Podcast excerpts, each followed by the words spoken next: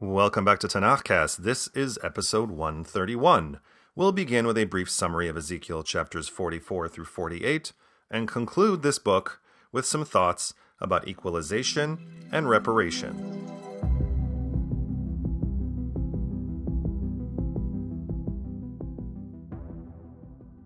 And we're back. If you were with us in our last episode, Yechezkel was being led around the future temple in Jerusalem by a bronze man. And uh, he was tasked with measuring out all of its courts, vestibules, thresholds, recesses, chambers, pilasters, and even some of the sacred furniture with a linen cord and measuring reed. In chapter 44, the tour continues, but it's not going to be for the purpose of measuring, but for instruction. God leads Yechezkel to the eastern gate and tells him, quote, This gate is to be kept shut and is not to be opened. No one shall enter it, because the Lord, the God of Israel, has entered it. Therefore it shall remain shut. Then at the north gate, Yechezkel beholds a vision of God filling the temple with his presence, and the further instruction that he make sure that all the rules regarding the temple and ritual purity be followed. This would be of particular interest to Yechezkel, as he was a Kohen, a priest, who was trained to serve in the temple. No aliens or uncircumcised were allowed entry, and the Levites who strayed from righteousness would also be barred, and only the descendants of the Kohen Tzadok would be allowed to perform the sacred rites, wearing the linen, wool free vestments, trimming their hair to the appropriate length. Get a haircut, hippie. they must also avoid drinking while on duty, as well as widows and divorcees for marriage partners. You're a virgin who can't drive. Man, that was harsh. The rest of the chapter delves in even deeper into the practical aspects of ritual purity that a Kohen must keep, and I would happily get into it here, but it's pretty arcane stuff. If you're curious, I do a real deep dive into Tahara, ritual purity, in episodes 26 through 28. Feel free to hit the archive. As we're still kind of in the construction mode, chapter 45 discusses zoning and the set aside necessary for the sacred confines and the Kohanim that will serve in it as well as the space necessary for the prince, which will be alongside the sacred reserve. World building for the future Jutopia continues with talk of weights and measures. That's right, because no Jutopian society worth its salt can function without a fair system of weights and measures. Oh, and a regimen of near offerings. Remember, Yechezkel is a Kohen, trained in this stuff, so he's really eating it up, literally and figuratively. The rest of us, eh, less so. Chapter 46 continues with the nuts and bolts of the new reality. The inner court gate of the temple will remain closed during the week and only open on Shabbat and new moons, where the Kohen will make near offerings in the gate area. There's some more details about grain and animal offerings, rules for entry into specific gates, festival offerings. As much as this stretch of Yechezkel screeches to a halt from a driving the plot forward perspective, it definitely gives us a sense of the texture of this new reality down to the day to day details. So, if you can make it through all of this exposition, you get a real sense of what life will be like for the people and the Kohanim in this Jutopia. Chapter 47 takes the Jutopian visit to the next level with some terraforming. The barren landscape of the Judean desert is transformed as water begins to flow from the threshold of the temple eastward. Yechezkel and the bronze man start walking in the water until they can't walk anymore without swimming in this new river as it flows from Jerusalem down toward the Jordan Valley. Trees sprout up to line the shore as the fresh water pours into the saline waters of the Dead Sea. The Dead Sea will be dead no longer.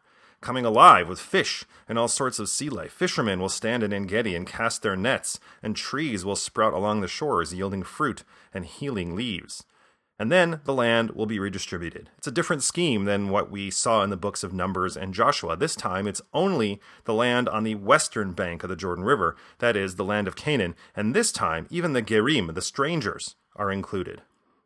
The book of Yechezkel concludes on a note of peace, order, and reconciliation. It's a welcome conclusion, considering how prophets usually go on about how terrible everything is. And on that optimistic note, here endeth the lesson.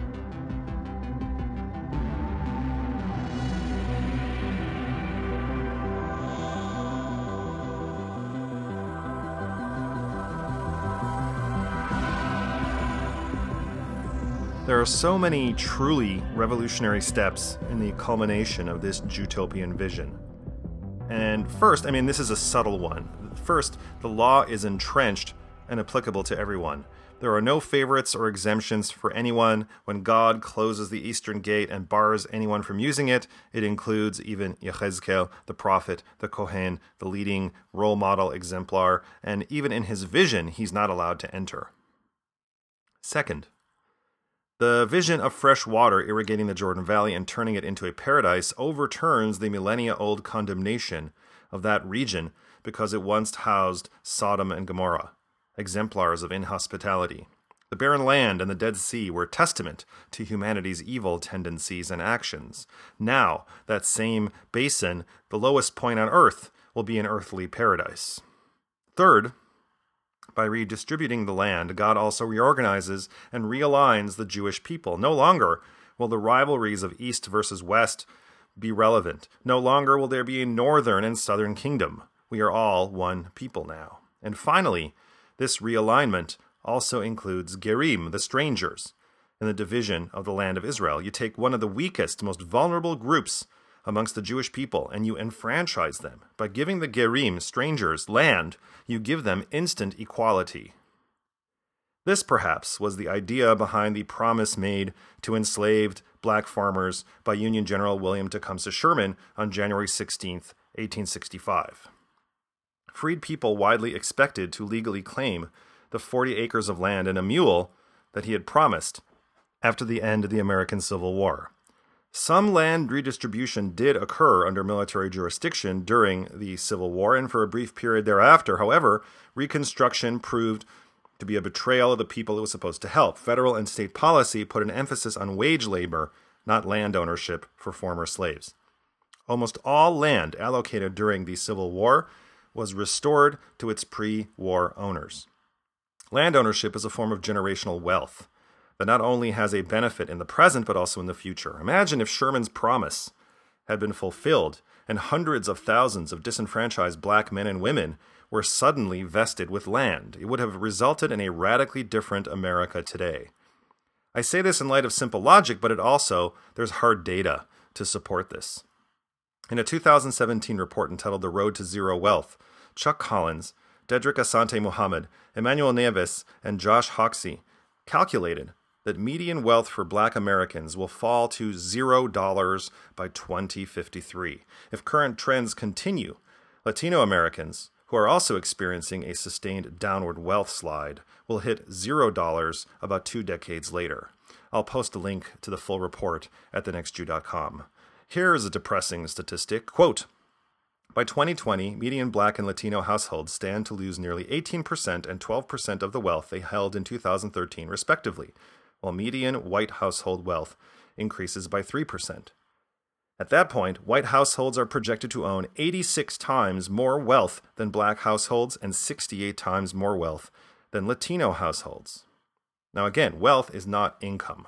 Income is the money someone receives on a regular basis at the end of the week, end of the month, you know, that paycheck. While wealth is a person's net worth, everything she and her family have accumulated. And again, the primary means by which average folks build generational wealth is home ownership, land. Like my ancestors in Egypt, black Americans were enslaved in the United States. Their labor generated tremendous wealth for the southern states and by extension the United States itself. When the Civil War ended, virtually nothing was done to give black Americans a share of that wealth. And on top of that, policies like redlining and racially restrictive housing covenants created further barriers, preventing black people from buying homes or isolating them in communities that lost value as white residents fled to the suburbs. So, how do we fix this?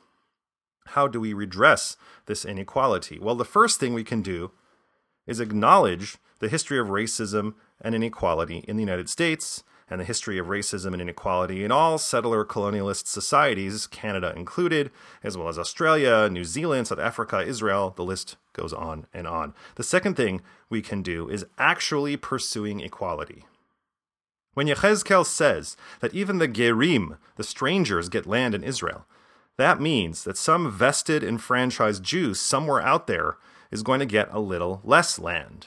In North America, A more diverse and inclusive society, a society with real equality, means that white people aren't always going to get their way. And it's not just about not always getting your way, the folks who take up the bulk of the resources, opportunities, and space, in other words, white people, will have to give up a generous amount of that power to those it was kept from through slavery, genocide, colonization, mass incarceration, institutional discrimination, and imperialism. That's just how it's going to have to be. There's no other way to get to equality and fairness unless we reshuffle the deck and redistribute access to the political system, to institutions of education, medicine, and justice. And that's just off the top of my head. It probably also includes housing, too, and economic opportunities. Have I scared you with all this equality talk? That someone more darker complected than I is coming to take all your stuff? Well, it seemed to have scared a lot of Americans in November of 2016. Well, first of all, it's not all of your stuff. And second of all, all your stuff, you know, it's not yours by right. You don't deserve it any more than anyone else. So just get over yourself. It's really not about you, actually. It's about fairness and equality. If you believe in all that talk, you got to walk that walk too, son. Otherwise, you can stand shoulder to shoulder with those dudes in the khaki pants and tiki torches and shout, You will not replace us, and Jews will not replace us. Don't forget that was part of the chant, too.